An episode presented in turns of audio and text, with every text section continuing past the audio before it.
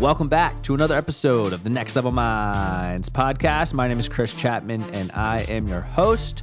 For those of you who are tuning in for the first time, this is a podcast dedicated to those who want to reach a next level in their business, personal, or career life. Every other week, I'm blessed to sit down with a fully qualified guest entrepreneur, content creator, or mover and shaker in their industry and really walk through their story, how they have gotten from point A to point B and overcame various adversities along the way. Now, before we dive into this week's episode, I just want to reiterate my main goal, which is to impact over 1 million people by helping them reach a next level.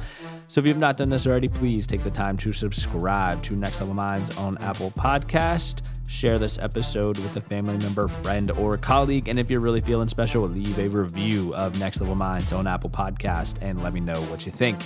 Now, on to today's guest. I am blessed and fortunate to be sitting down with Adam Lamb. He is a serial entrepreneur who started multiple healthcare related companies. He started a supplement company, he started a telemedicine company, he has a mobile wound care unit company. He does a lot of consulting in the healthcare startup and entrepreneurial ecosystem. He also was a bodybuilder. And most importantly, he is a man of God, a husband, and a father he has overcame a lot of different adversities, a lot of setbacks, a lot of failures, and his story starts from very humble beginnings. So we're going to talk about health, wellness, faith. We're going to talk about his upbringing. We're going to talk about his background. We're going to talk about how he shifted from working full time to running his own company. So there's a lot of things we're going to dive in today. So be sure to continue listening all the way through as we got a lot of great value bombs baked into this episode. Now, before we fully dive in, I just want to reiterate that this podcast is extremely special to me. Been doing it for about four years. So, again, continue to reshare the show, continue to review the show, continue to share this with anyone and everyone who you think will need or will uh, benefit from the value that is given. Other than that, let's go ahead and dive in and start chatting with Adam.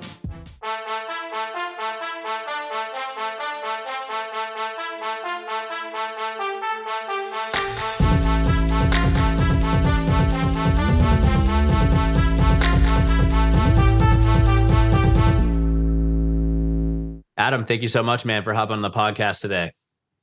Yeah, pleasure to be here. Thank you so much, Chris. Yeah, man, I'm, I'm excited to dive in in a bit. Just from talking to you offline a little bit, I'm like, all right, he definitely knows his stuff. Uh, health related, which I know we'll talk about as we progress throughout the conversation. But uh, other than being on the Next Level Minds podcast, are you having a good week so far? I am. Yeah, it's Wednesday already. The week the week is good. Yeah, I uh, I just got a text from my mom the other day. She's like, "Hey, uh, what are you and Jacqueline, my wife?" She's like, "What are you What are you guys doing for like the holiday season?" I was like, "Whoa, that came out of nowhere," type of thing, right? Yeah, it's a long time away. It seems like, but it'll be here fast. Totally, totally. Um, but yeah, man, I, I definitely want to make sure we cover all the the points that I kind of had planned for us. So I want to go ahead and, and jump in and just kind of talk about your background in a bit more detail. Um, you know, I was listening to you on another podcast, um, kind of how you you were in the nightclub industry before you started progressing and through some other avenues. So I'd love if maybe you could start around like early to mid twenties kind of time frame. Yeah, I think you know, even going a little bit further back, because oftentimes based on where we start we create stories and framework about where we can go right and so you know going back to was raised by a single mom right I had an alcoholic father that took off when i was like seven so i didn't have a good father figure around so what a positive male role model looked like didn't exist for me and and which led to also me searching to hang out with maybe the wrong crowd, which led to, you know, just kind of being a troublesome youth, drinking, partying, fighting, uh, riffraff stuff. Barely graduated high school. Uh, I couldn't. What's funny is I couldn't get past pre-algebra. I was like the senior in pre-algebra, and I just I couldn't. My, my, I couldn't get my head around it.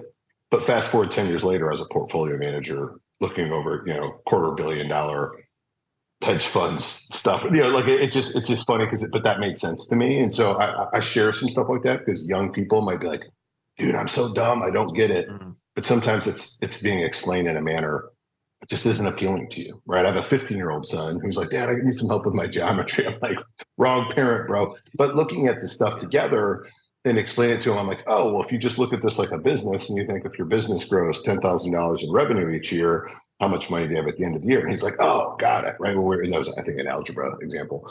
But I did, no one could teach me that. Right. Most teachers, not to knock them, but they just don't have that business and, uh, uh worldly experience as much is like they're just teaching this curriculum that most people get and guys like me didn't right? So i, I really rejected school um, and even language arts. I told myself i've never passed a language arts class in my life. I couldn't do it but I ended up writing a book you know uh, you know 15 years later. And so it's like i say that because young people can create limiting beliefs about themselves based on their history which the reality is, is those are not true. Those are lies. They're stories that we believe over time and time. And unfortunately, our friends, our family, may tell us they may agree with those stories, which makes us think those stories are are true as well, but they're not. Um, as soon as you prove them wrong. And so, like I said, barely graduated high school. College was not on the uh, radar for me financially, or like, I mean, I was like, dude, I barely got out of high school. What am I thinking going to college? And so I got into like the restaurant industry because it was, you know, I started waiting tables, chasing girls, more partying, right? And bartending. And uh, yeah, I reached a point in my early 20s where it's like, you know, my early 20s, not bad looking, good shape, had no problem meeting good looking women. Like I like I thought like the dream making decent money. I was bartending, making three, four hundred dollars a night, working in like some of the biggest nightclubs in Detroit. So like for me and the expectations I set for my life, I was crushing it. Mm. But I had small expectations, right? Low standards to what I'd look at today, right? But then thought I had it figured out, right? I had buddies that were coming out of college making 40, 50 grand a year, which I was making working four days a week, hanging out with good looking women, partying, you know. So like there was a part that I was like, I got it all figured out. And I remember bartending in this like kind of VIP club and kind of, you know, you see the guys in there and, and you realize like, you know, these guys, these guys have different money, right? So I wanted to learn like, what do these guys do? And I remember I had these uh, regulars of mine that would come in, good guys, and uh, they were in the mortgage space, right? And I was coming in, kind of throwing money around, real cool. They would always talk to me and uh, ask me about, you know, they're engaged in, in me as like because I was a regular, you know, bartender. They're regular uh, customers of mine, and uh, and I was like, maybe one day I could do that, right? Like, but I just was like, I don't know how to do mortgages. I don't know. Like, I like you, you go through that self, that limiting belief, self belief process, and um, eventually, uh, I met my wife hmm. at the bar. I was bartending, and um, and I never thought I'd get married. And I met her, and I was like, maybe, maybe I do want to get married. Maybe I need to like, but this lifestyle, this you know, meeting different girls, all the this thing I was doing was not going to sustain a marriage, right? I didn't really know what a really healthy marriage looked like because I didn't see one growing up, right? I didn't know what a good male role model was because I didn't see one growing up. So the mystery of that almost seemed unattainable too. But I knew I needed to get out of the bartending space. Um, and so I, these guys came in one time and I was like, hey, you guys always kind of joke around about me coming to work for you. Is that for real?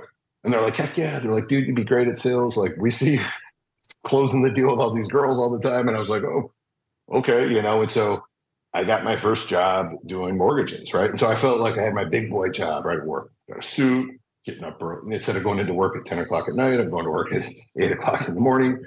And so I felt like I was doing what I was supposed to be doing without really exploring what I wanted to be doing, right? Which is, I think, how most people live their life, and so that's why I, I, emphasize that in the conversation, is because I, I, I was like, well, I I need to become this. I need to become this container, right? The suit, the more oh, I do mortgages now, and so I'm not the bartender anymore. But my mindset hadn't changed, right? I hadn't become a new person. I hadn't become a new belief system. Just trying to figure some stuff out unfortunately I had some good role models. That's kind of why I really had some good guys come into my life that were teaching me about success and mindset and habits and, and things like that and opened me up to a whole new world of opportunity. One thing I was always really good at, even in high school, was uh, weight training, nutrition. I like I understood that stuff more than just about anybody else out there. and it always interests me.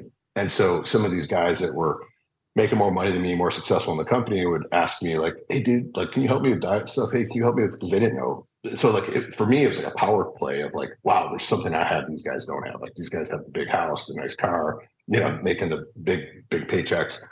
And so I, I was excited about doing that. And some of them they pay me. So I had a little monthly side hustle of like nutrition coaching and and you know, flip phone, like send a picture of a menu to me, like, hey, what do I order? Right. And, and I just felt it made me feel important. I mean, like guys that I thought were living a life I could never have were needed my advice. They wanted my advice and valued it. So it made me like almost for the first time in my late 20s, felt valued, right, as a person.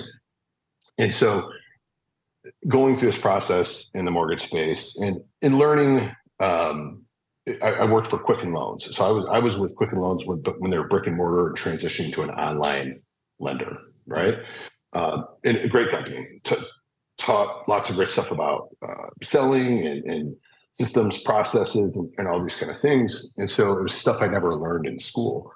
Um, and learned a lot of stuff. And like I shared offline with you, it's like fast forward, I'm a portfolio manager looking at hundreds of million dollar you know portfolios for different banks, but I couldn't get past pre-algebra, right? So I looked back and I was like, I'm not bad at math.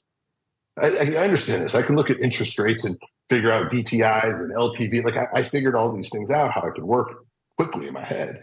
And so it's like all of a sudden I was like, wow, I'm not as stupid as I thought I could be. Wow, I didn't have to go to college to like get a real job, right? And, and you know, you start making six figures, thinking like, you know, when I was a kid, I was like, man, if you make a hundred grand a year, you're rich, right? And so again, thought I had it made, thought I was in a great spot. But I realized it wasn't my purpose. It was I wasn't super satisfied with that. I got more of a high from helping people I looked up to than closing a deal in the mortgage space, right? And like processing a loan. That that that wasn't as exciting to me. And so, uh, in doing that, one of the guys that I started getting introduced to more and more guys. One of the guys is an entrepreneur uh, a, a, leader there locally in the area, like the Detroit area. He's like, uh, dude, you should start a business doing this. And I was like, start a business, pump the brakes. I can't even believe I'm figuring, you know, I can't believe I'm not still working in a restaurant. And, what happened is a lot of these guys, because I was probably 26, 28 ish at, at this through this period that I'm talking about. And um, a lot of these guys were in their 40s, 50s, and so, you know, they would, oh, you know, things aren't working and blah, blah, blah. And I was like, well, you might have a hormone issue because I knew a lot about hormones and, and all that stuff too. And so was like, ask your doctor about this. He's like, man, my doctor doesn't know anything about this. Like, and I was like, all right, well, I, I know some guys that, you know, we can, I can help out. So I, I figured out how to be like this middleman between some of these doctors that were experts in this. But these guys are also like busy, successful guys that didn't have time to go sit around at some doctor's office all the time. So I was like, Here's the paperwork. Great. Bring it to the doctor. Okay. Here's the blood order. Right. Here's my credit card. Just you know, put it on there. Right. So I became this middleman, and that's where the guy's like, "Why don't you build a business doing this, like a kind of a concierge um, health optimization?" And I was like, "How do I do that?" And I looked at it, and it was the same process as mortgages. Right. So find the customer, talk to them about their problem, fill out a loan application, fill out a health history questionnaire, process payment for your appraisal and you know get set up for the loan process payment for your blood work results come back. Here's the deal. Here's your rate. Here's the thing. Hey blood work come back. Here's the program. Here's what we recommend. Close. Close. And i was like it's the same process.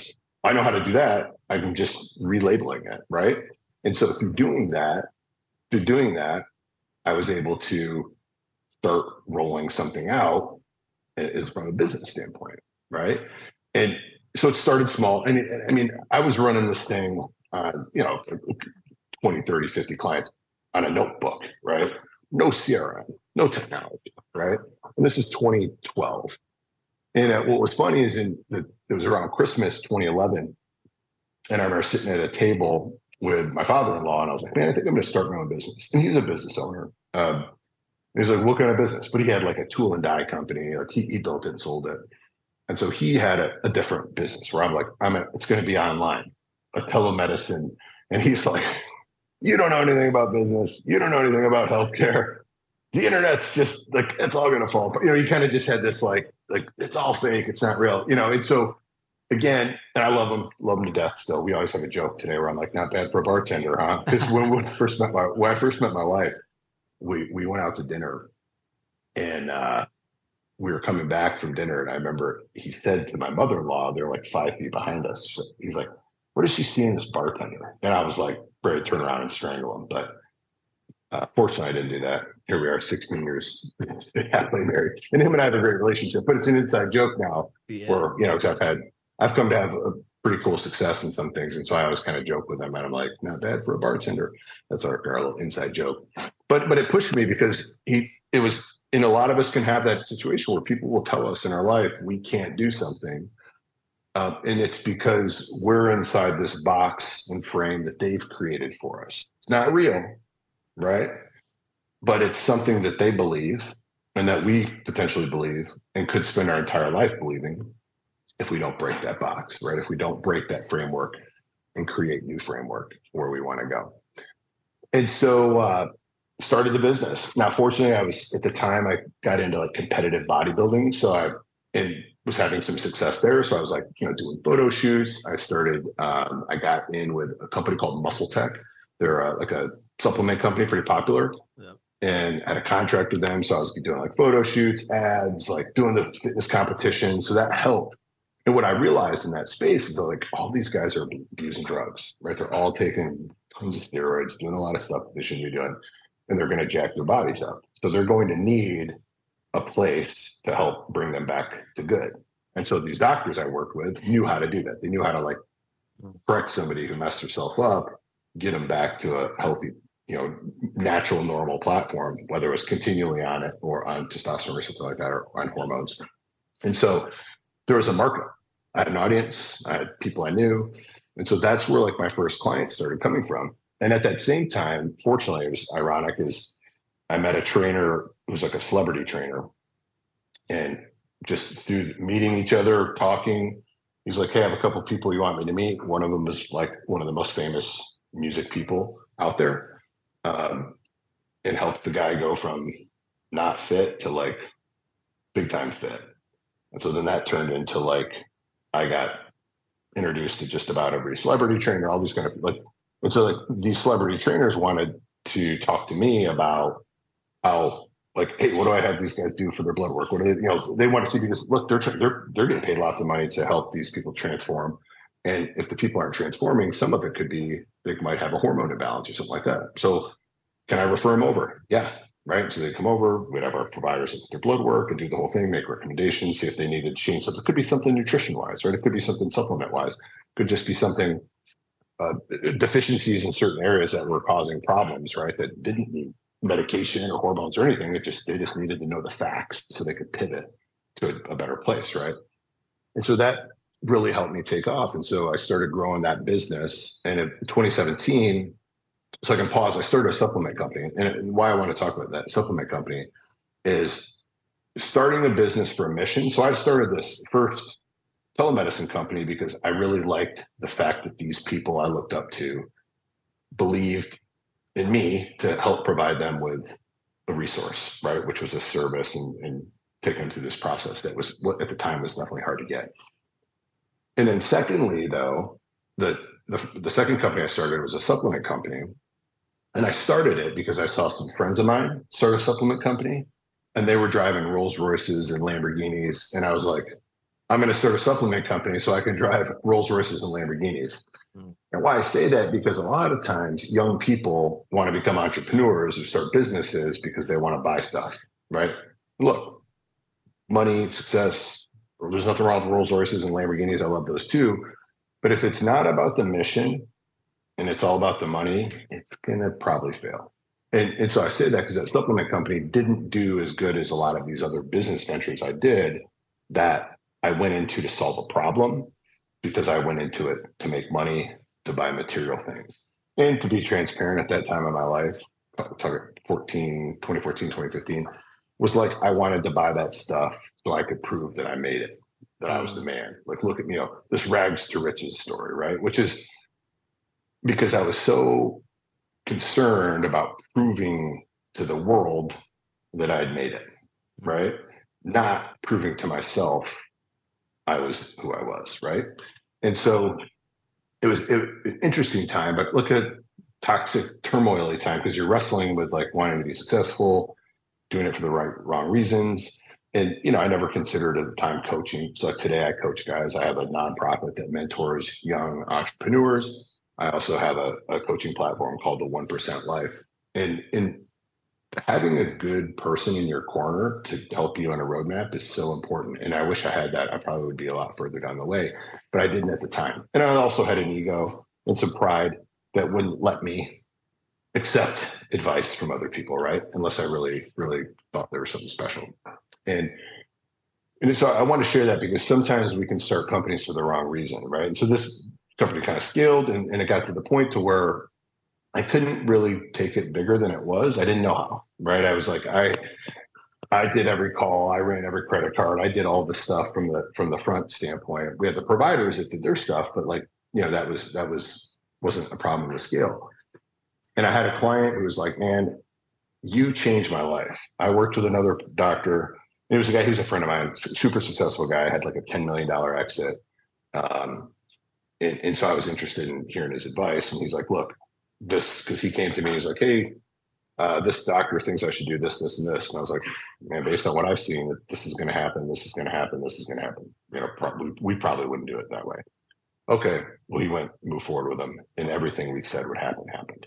He's like, all right, what's your plan? I was like, all right, let's run through. And so our team's like, all right, we'll do this. And so got him back to kind of baseline, took him to a different level. He's like, this is the best I've ever felt in my life. He's like, you guys have something special. I want to invest. Never met the guy in person. Wrote me a check. We worked out a deal. Sent me a check. Oh, what's funny is we didn't meet in person for three years and we are business partners. And uh, but the fact that he believed in me led me, led me to think he's like, you got to take this to another level. He's like, let me help you. I was like, I don't know how to do that. Let me help you scale and hire and put different, you know, just different uh, processes and stuff in place to be successful. And so that was like my first investor um, in, in that company and scaled. And that company's gone on to, uh, I mean, we've we've exited. We've used that company to help leverage other other companies as well. But one of the big pivots for me, and so like that was what happens is we can, like I said earlier, is we can get stuck in our the place of power, which is like I said, I liked these guys that needed my advice, right? And I've worked with pro athletes, celebrities, like you name it, everybody who's people you see on TV every day I talk to, right? And so there's a part of me at that time that like I love the fact that I get to work with those people. But over time, it it's still my time, right? So it's like whether I'm talking to Joe Schmo or I'm talking to Joe Celebrity, it's still my time. It didn't matter. It, it just you, you almost become numb. There's a, a, saying that what's what's new becomes normal and what's normal becomes numb. And then usually what happens is we go to either start a fire in that process and blow it all up, or we continue to what we should be doing is seeking the actual purpose behind what we're doing.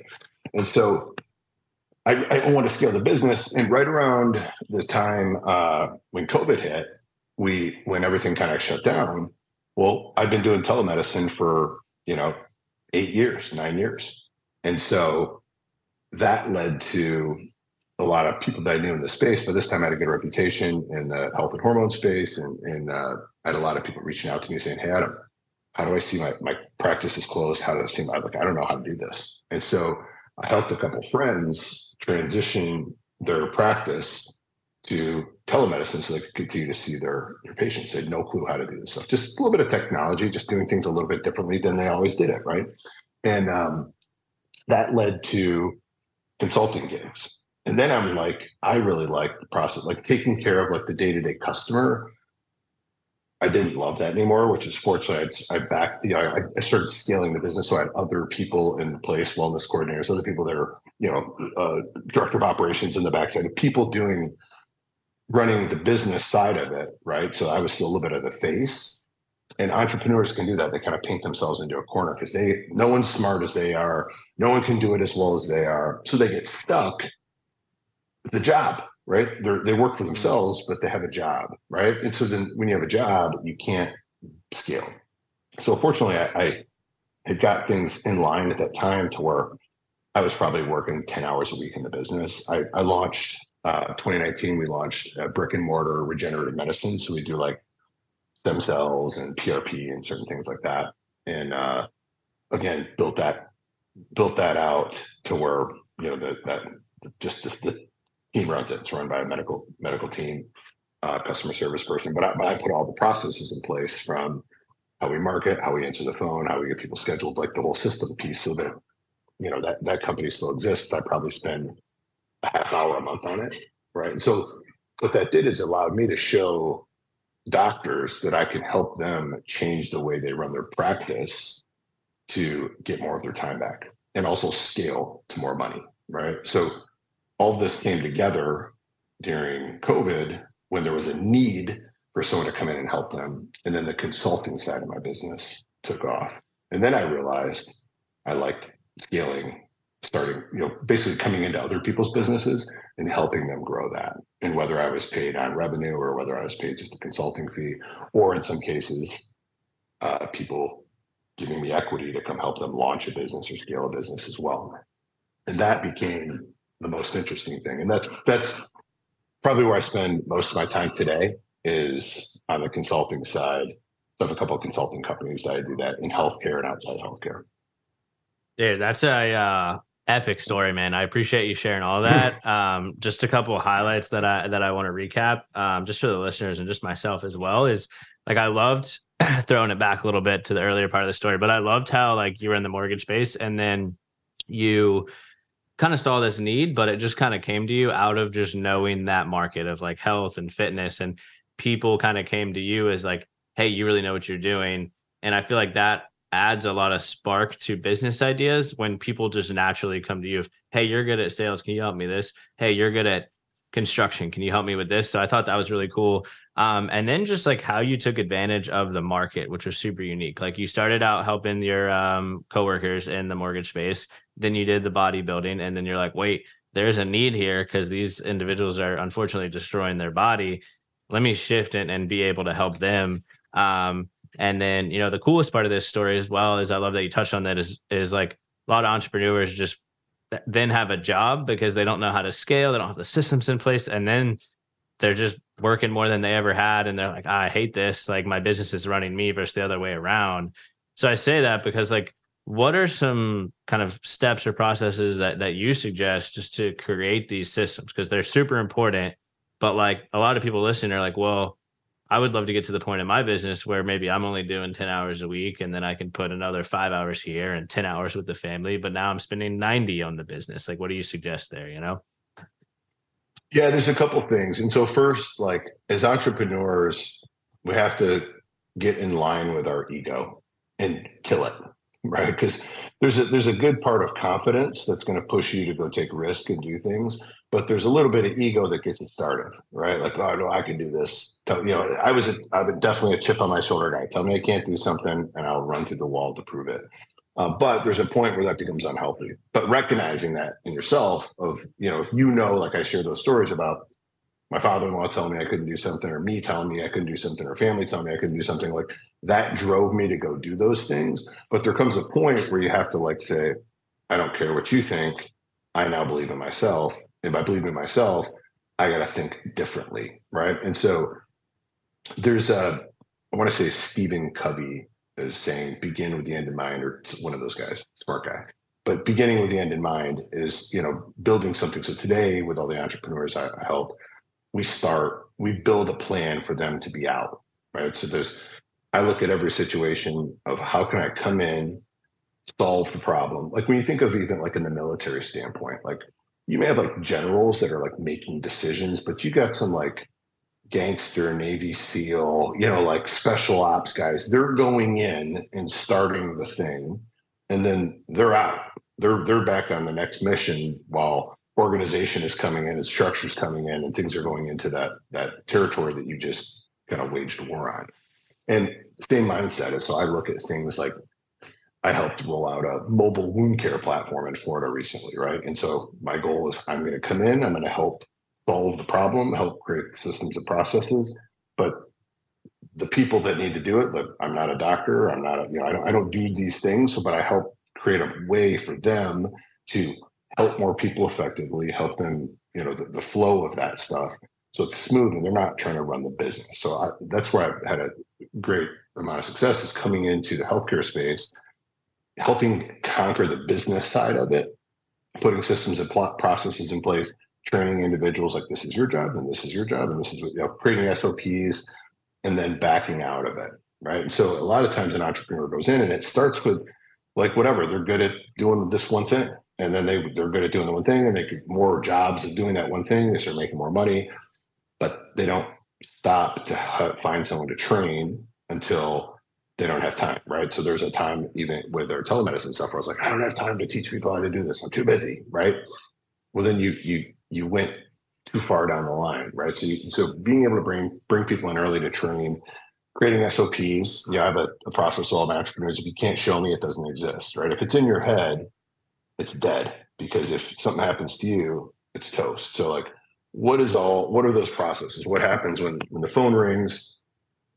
How do you answer it? What are the questions you ask? What's step number one? Step number two? Step like the entire client process, all the way through a two-year retention, depending on the the, the model of the business. Um, because retention is another thing too. If you're always finding new clients, it's expensive. And that's one thing with our telemedicine company. We never marketed, not one Facebook ad, not one Instagram ad, all referral, all, I mean, retention. We did a, a thing recently for my, because I'm, I'm scaling out my coaching platform now. And I had a client give me a testimonial for 13 years. He's like, I've been with Adam for 13 years, a healthcare executive, changed my life, changed everything about my life. And I was like, dude, like, you've been with me 13 years. And it blew me away. But when you think of that from a you know, let's say I paid a three hundred dollar cost of acquisition for someone like that. That guy may have spent hundred thousand dollars with me, hmm. right? So that return on investment is massive. And so if we're not thinking in, in healthcare, terrible service, right? They're not because it's the models like you come in, you have insurance, you have medic, like they just it's kind of like a numbers thing, right? So people don't feel it.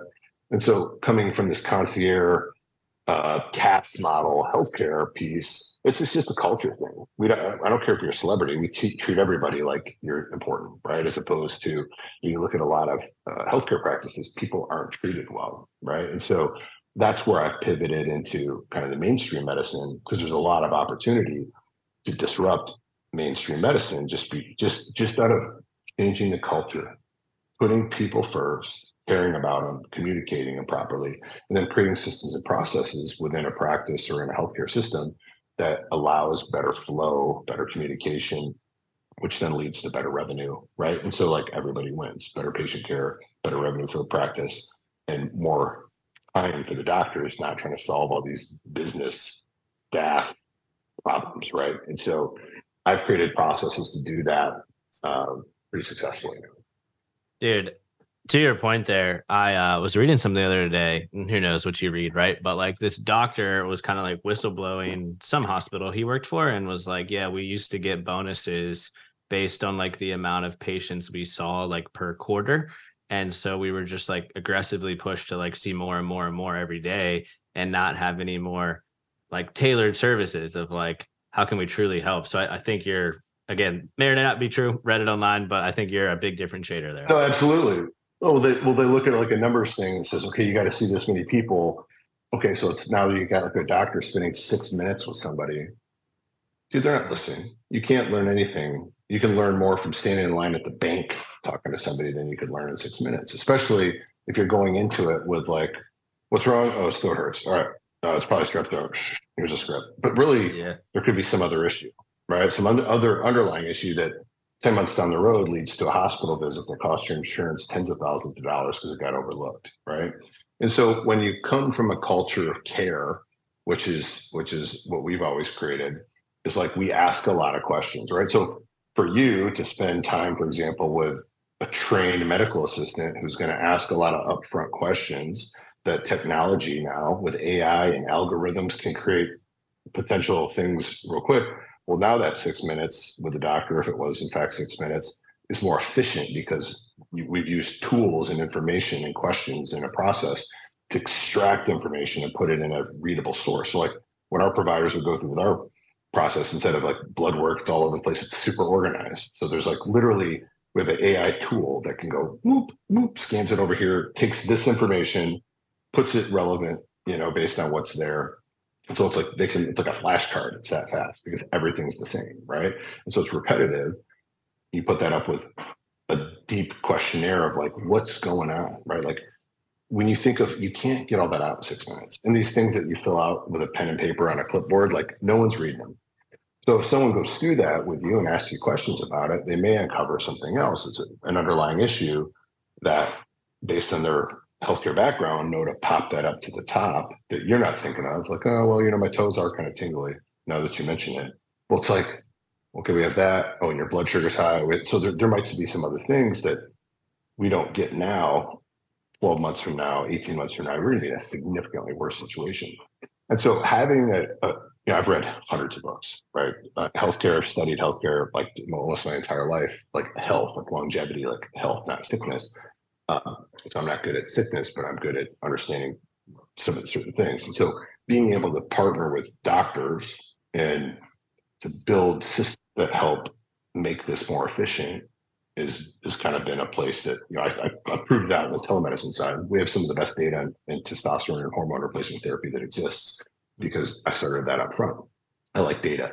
It's not guessing. You know, we don't go like gut feelings, right? When it comes to people's health, it's data driven, and and it should be. And so, you know, building some of those things, and then you look at all these different areas. So, like one of the areas we have, like I mentioned, we have a mobile wound care practice we started uh, consulting for, and now we're looking at how would we scale that to like now we're working with a private equity group that's got a big platform because people that a lot of people with wounds have, and this is just like doing the research, just taking the time to learn stuff, right? Like wounds is not as sexy as superstar athletes and like, you know, turning people in rip shredded studs. But what transitioned is I was like, there's a, lot of people that need help, right? And they're quiet, they're in the back, they don't have money, sometimes they can't stand up. You don't see them raising their hand, right? And so we found like in the wound care space is there's people that are sitting at home with a non-healing wound. They don't have money, so they don't they don't even drive. They can't drive; it's on their foot. So they can't drive. They don't have a car. They don't have money to pay like an Uber or a taxi, and so they don't do anything about it. Now, what happens is eventually, after months and months and months of that not healing, because their body's sick, right? There's sickness in their body that they're not going and getting blood work, get checked on, because they're not going to the doctor because they can't drive. They have. Like it's it's insane, right? When you when you start going down the path and people like have this, oh, I didn't think of them. Yeah, I did. I care about them, right? And realizing that there's a decent amount of money in there for the providers to take care of those people, but they're like, yeah, but I I can't reach them. Well, yes, we can. We can run ads. We can get people to raise their hand, opt in. We can create a team that asks them certain questions. We can have providers go out to their house and treat them. Remember COVID? Remember how we didn't have to have everybody come in the same way we been doing medicine for 300 years? And so now you're going to treat people at home. It's the same thing. It's a billable service, right? So this is just an example of like one model we rolled out. And so now it's like you're you're helping people, uh, uh, underserved community. You're helping providers do something that they're like, oh, I hate going to my office every day for eight hours. I'd rather go visit different people at their house. Like it's just there's more joy out of doing it.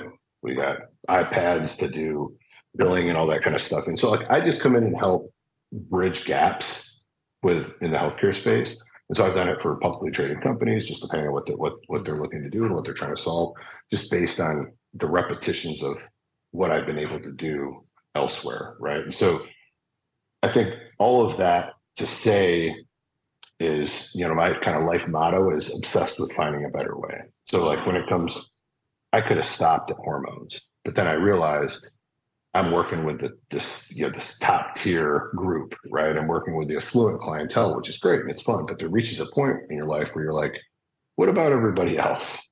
Who's helping them? And I know that there are people they're not taking care of them, right? And so also growing up pretty poor, you know, single mom, lived with my grandparents who were on, you know, like government assistance, like maybe if they would have had better health care, they would have stuck around longer. They would have been healthier. You know, like there's stuff like that. So it's like you reach a certain point where you kind of look back at how far you've come and you're like, who can I go help back there? Which is a majority of people, right? And so like that's where my heart is. Is like how can I help more people? And then as an entrepreneur, why I started my nonprofit too is there's a lot of hungry, driven. Look at guys that build these like big drug deal like groups, right? Like these aren't stupid people they just don't believe they can go do that in a positive way right and so I feel like if a guy like me can come in and say, "Hey, dude, I believe in you," that that life is over. Let's go build something better. I'm gonna believe in you. I'm gonna hold you accountable. I'm gonna show up and, and show them like you can go make hundreds of thousands of dollars a month or a year doing something good, serving people, providing value, providing a service. Because like grit and hunger for success is, you know, it, it usually starts with people that didn't have it, that had to fight for it. You know, and so um, that's why I started the nonprofit too, is to try to give back to that community as well. Dude, that's a really good point. Like I've had a couple people on the show that that used to be, you know, drug dealers got caught, put in prison, and then you know built like very scalable, of course, like legal businesses ranging from like credit unions to supplements. And I'm like, how did you do it with that background? They're like, dude, it's it's basically the same thing, except we're actually using this model for an actual business that that helps people. So I love that you're doing all that. That's super cool. Yeah, and what it takes, what I realize is the things that the pivots in my life were people I looked up to that believed in me and gave me a chance. Right when I was a bartender, those guys that worked at the mortgage company were like, "Yeah, bro, come work with us. We'll train you." Cool, changed my life. Right, a guy that who's this, you know, uber multimillionaire entrepreneur, speaker, author is like, "Dude, you can start a business doing this." I'm like, "No, I can't." Yes, you could. You're smart enough. You know how to. You're already doing it. You just didn't know you're doing it yet. And I was like, "Okay, if you think I, I mean, you're smarter than me. If you think I can do it, I'll do it." Right and then, you know, that one business partner who's like, "Oh, you got to scale this thing. You got, you got, you're the best in the country doing this." He's like, "I was working with the best doctor, and my blood work's jacked up. I feel like crap. Like your your team's better. We just were small. We weren't known right at that time, and so then yeah. we scaled to a whole different level in 2017, which is which is exciting. Yeah, which man, has absolutely. led to a lot of cool opportunities. Dude, yeah, I want to um before we wrap up, like I think this would be a cool point to finish on. Like I'd love to hear kind of you know, giving your life to Christ, right? This isn't a faith based podcast, but I always love to hear stories like yeah. that. I'm a man of faith myself, right? So I always like to hear how awesome. Different individuals found Christ. And and again, you've kind of utilized like finding God and investing more into your faith. I think to even do better and better in business now and serve more people. So I think the whole round story is super cool. Yeah, 10x. I'll tell that the same story faster from the perspective of, of mm. personal mm. self improvement. So I started drinking alcohol at 14 and and I remember as a kid, like I lived like my grandparents were like Christian, but like didn't live what I thought that Christian life. So like when I was at a young age, I was like seven years old. I remember like when my dad left, losing our house, moving in with my grandparents. I thought everybody else around me had this like hunky dory life, and I thought, oh, God skipped over me, like legit. I mean, and it, I and I just was like, oh, I guess cool, go live my life the way I want. I don't have to worry about this God thing, right? And I didn't have good Christian role models. So I just forgot it, right? Started drinking at 14, partying, chasing women. And I got to, you know, like the things I was good at in my early 20s were picking up girls, getting in fights, and flexing my muscles, right? Three things that aren't really important to having a successful marriage and being a business entrepreneur, business owner. And so I'm 43 now. And so at 33, I remember I had this wake up moment. And it started at I read a book my wife gave me called The Power of Consistent Power of Consistency, I believe, by Weldon Long. And it like woke me up. I was like, holy smokes. And I just kind of looked at who I was. And I started asking myself, going back to, like I said in the beginning of the podcast, about these stories I was telling, who I was, what's important to me. And I, because, you know, I wanted to look tough and be fit and I had total insecurities around all the things I could do. And and what happens is when we're weak in a certain area and strong in a certain area, a lot of times we believe if we lean into that, right? So I'm going to lean into like my muscles, my looks, my charm with the ladies. Well, that's going to probably get me divorced.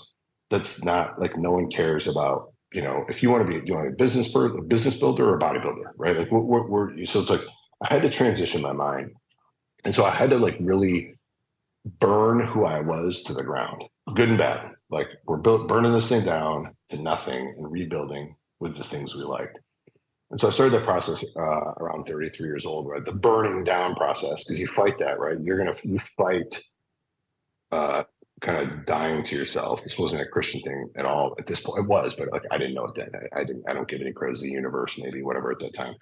Um, but just burning this down and fighting along the way, you start seeing the things that you want to hold on to, this identity piece that it's like, dude, it doesn't serve you. That is who you were. It must die. Right. So I went through this process. And eventually going through this process in 2016, September 2016. So it was seven years ago. I came to the realization like I had to quit drinking alcohol, and so it was the day after Labor Day weekend. I was like, I'm done, and I knew it, but I was like, didn't want to tell anyone because in case I failed. So I went 30 days, I went 60 days, and I got to 90 days, and I saw the world differently my mind was like so sharp. I was solving problems, my confidence, my energy. I looked healthier. Every there was zero negative other than potential stories or frameworks or lies about like, well, fitness, what about social? And it, and it helped me grow to the point where I was like, I don't care what other people think. And guess what? When you don't care what other people think, you can go really fast when you stop worrying about, well, what do they think? What about all this stuff? Because it can be so toxic to be caught in that. I care today that God is pleased with me my wife thinks I'm a good husband. My kids think I'm a good dad. Everybody else don't care. Sorry, I don't. I hope you like me, but if you don't, that's all. That's also great too. I'm not like everybody else, right? And so I'll get to that in a second. And so I quit drinking alcohol, and I like, which really woke me up to who I could become, confidence in myself, something that you know, my dad was an alcoholic, literally drank himself to death. Both grandfathers had to quit drinking.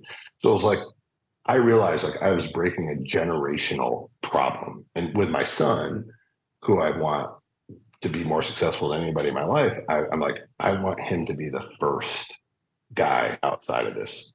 Alcohol's plagued men after men after men after men in my family.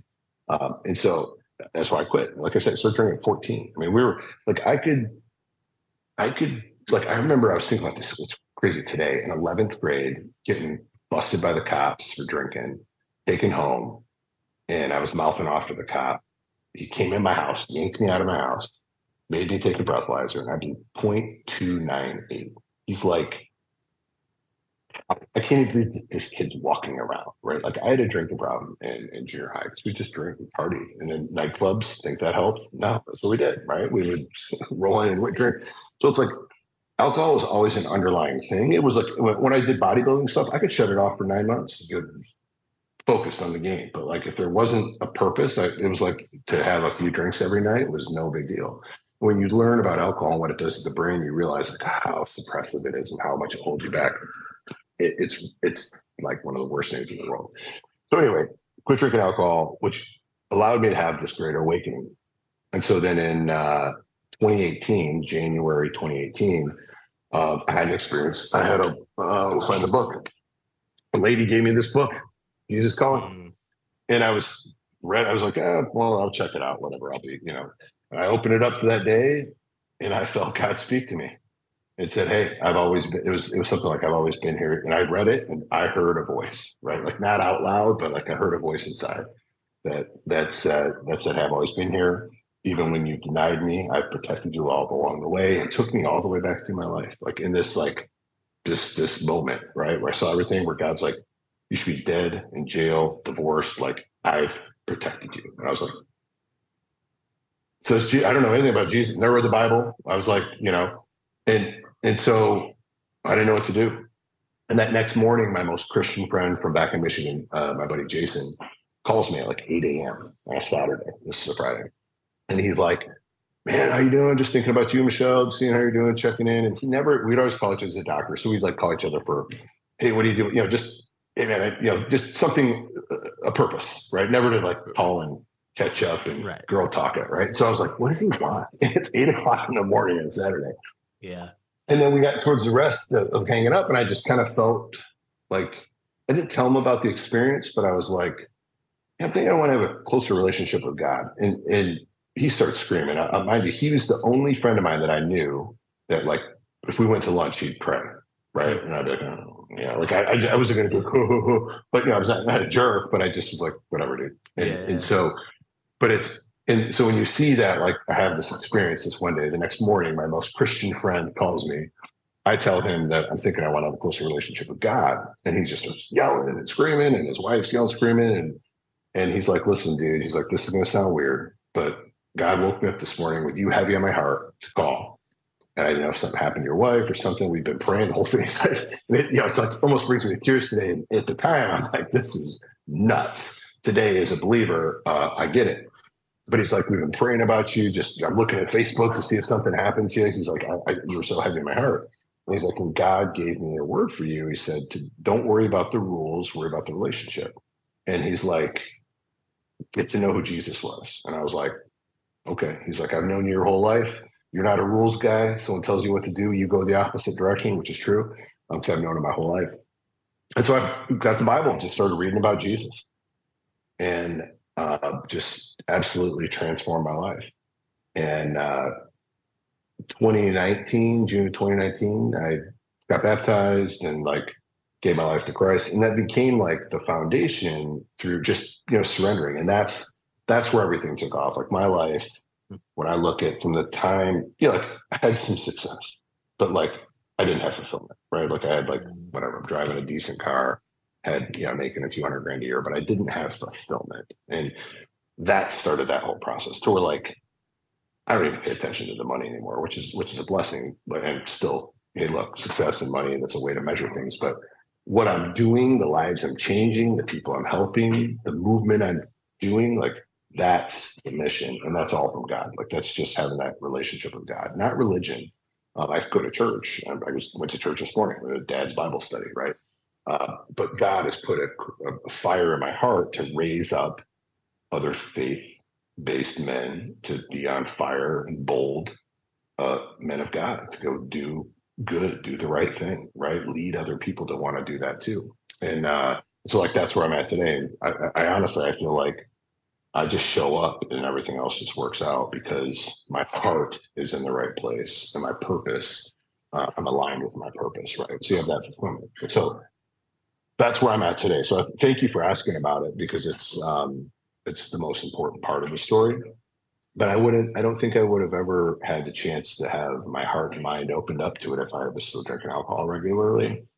And I definitely would not be here today had I not embraced this relationship with God that you know I was able to to, to just surrender to. I went all in, just like all in on bodybuilding, all in on business went all in on God and kind of joking, joking but serious. As I spent, you know, I spent my twenties chasing women, I spent my thirties chasing money, and I spent my forties chasing purpose.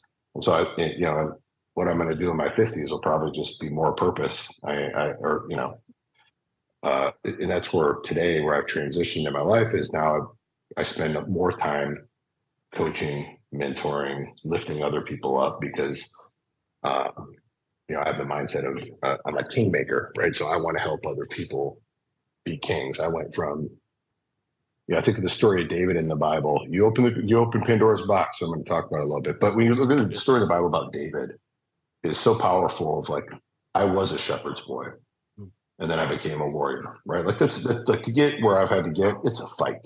You fight yourself. Like I said, I had to burn myself to the ground and rebuild it. Right, you have to fight in business, you got to fight. You want to, you know healthcare. It's, it's a battle, right? And it's easy to quit. And then you become a king, and then David became a kingmaker, right? So I love that story. And for Samuel, reading about King David, we all know about David and Goliath, but you read the story and the struggles, and, and uh, it's awesome. It's an inspiring story, and so that story moves me to because at the end of the day, it's not about the wealth I accumulated or you know the cars I bought um, or any of those things as much as how many lives I changed, not just that I helped, but how many people did I turn into other world changers, other life changers, other kings, right? That are helping to make other kingmakers. And that's that's when that fulfillment really kicks in to where it's like I have very like I told you, my day starts at 5 a.m. every day. And I run 100 miles an hour till 10 o'clock every day. Um, but I have like a supernatural energy. Sure, are my hormones optimized? You bet. I mean, you know, like am I in pretty good health? but there's a supernatural energy that runs through you when you're chasing down your purpose and you're not chasing money and you're not chasing fame and you're not chasing you know the, the opinion of other people you're just chasing the opinion of god and it's it's amazing and that's uh, that's what i highly recommend and try to lead most men to Dude, I appreciate you sharing all that. Super cool story. Like I said, always super interested in how people came to know Christ. And I uh I like what you mentioned there about uh, you know, don't worry about the rules, worry about the relationship, right? And then uh, you know, the verse escapes me, but something around the lines of draw near to me and I'll draw near to you, right? It's like that's what I tell a lot of people. It's like God wants to have a relationship with you, and it's really up to the person to to open up your heart, open up those doors, and, and dive deeper into it.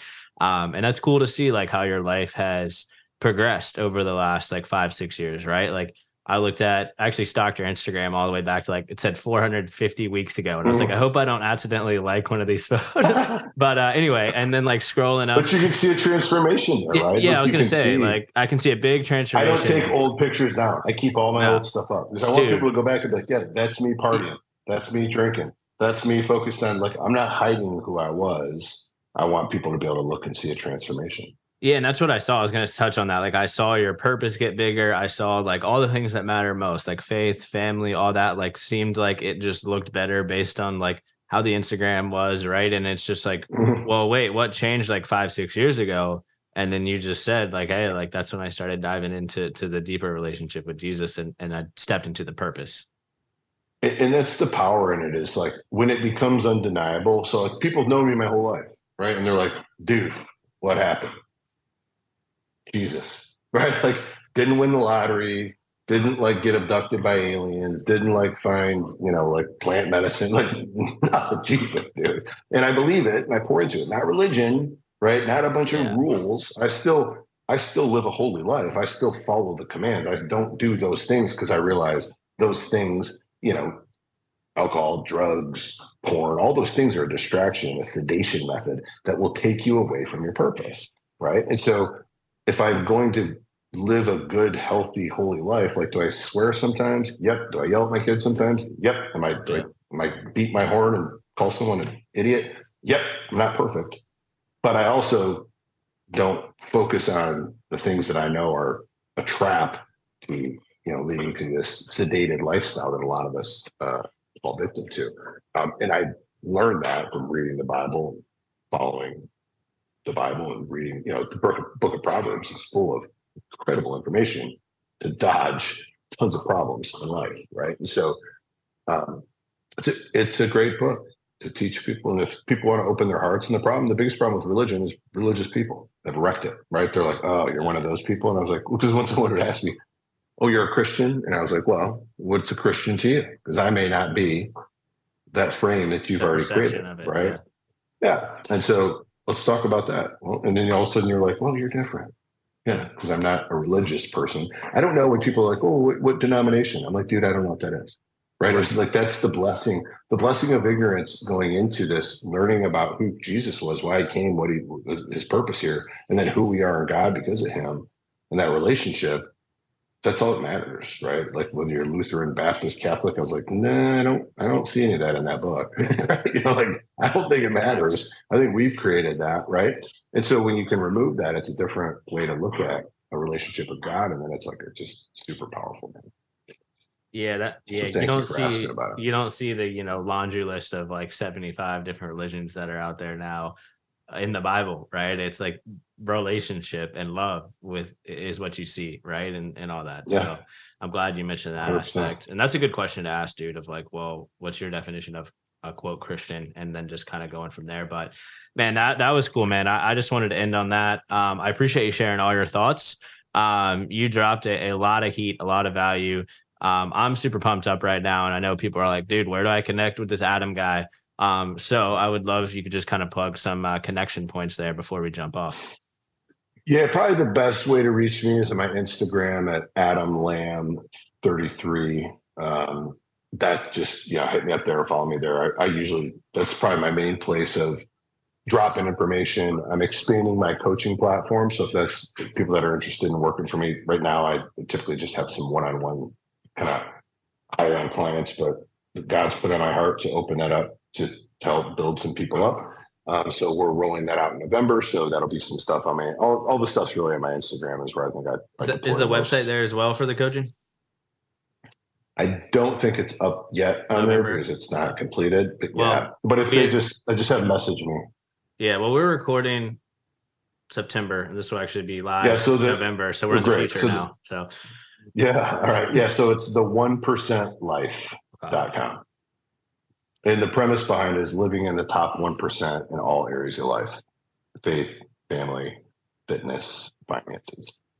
Um, and that's what I help guide primarily men through uh, that process.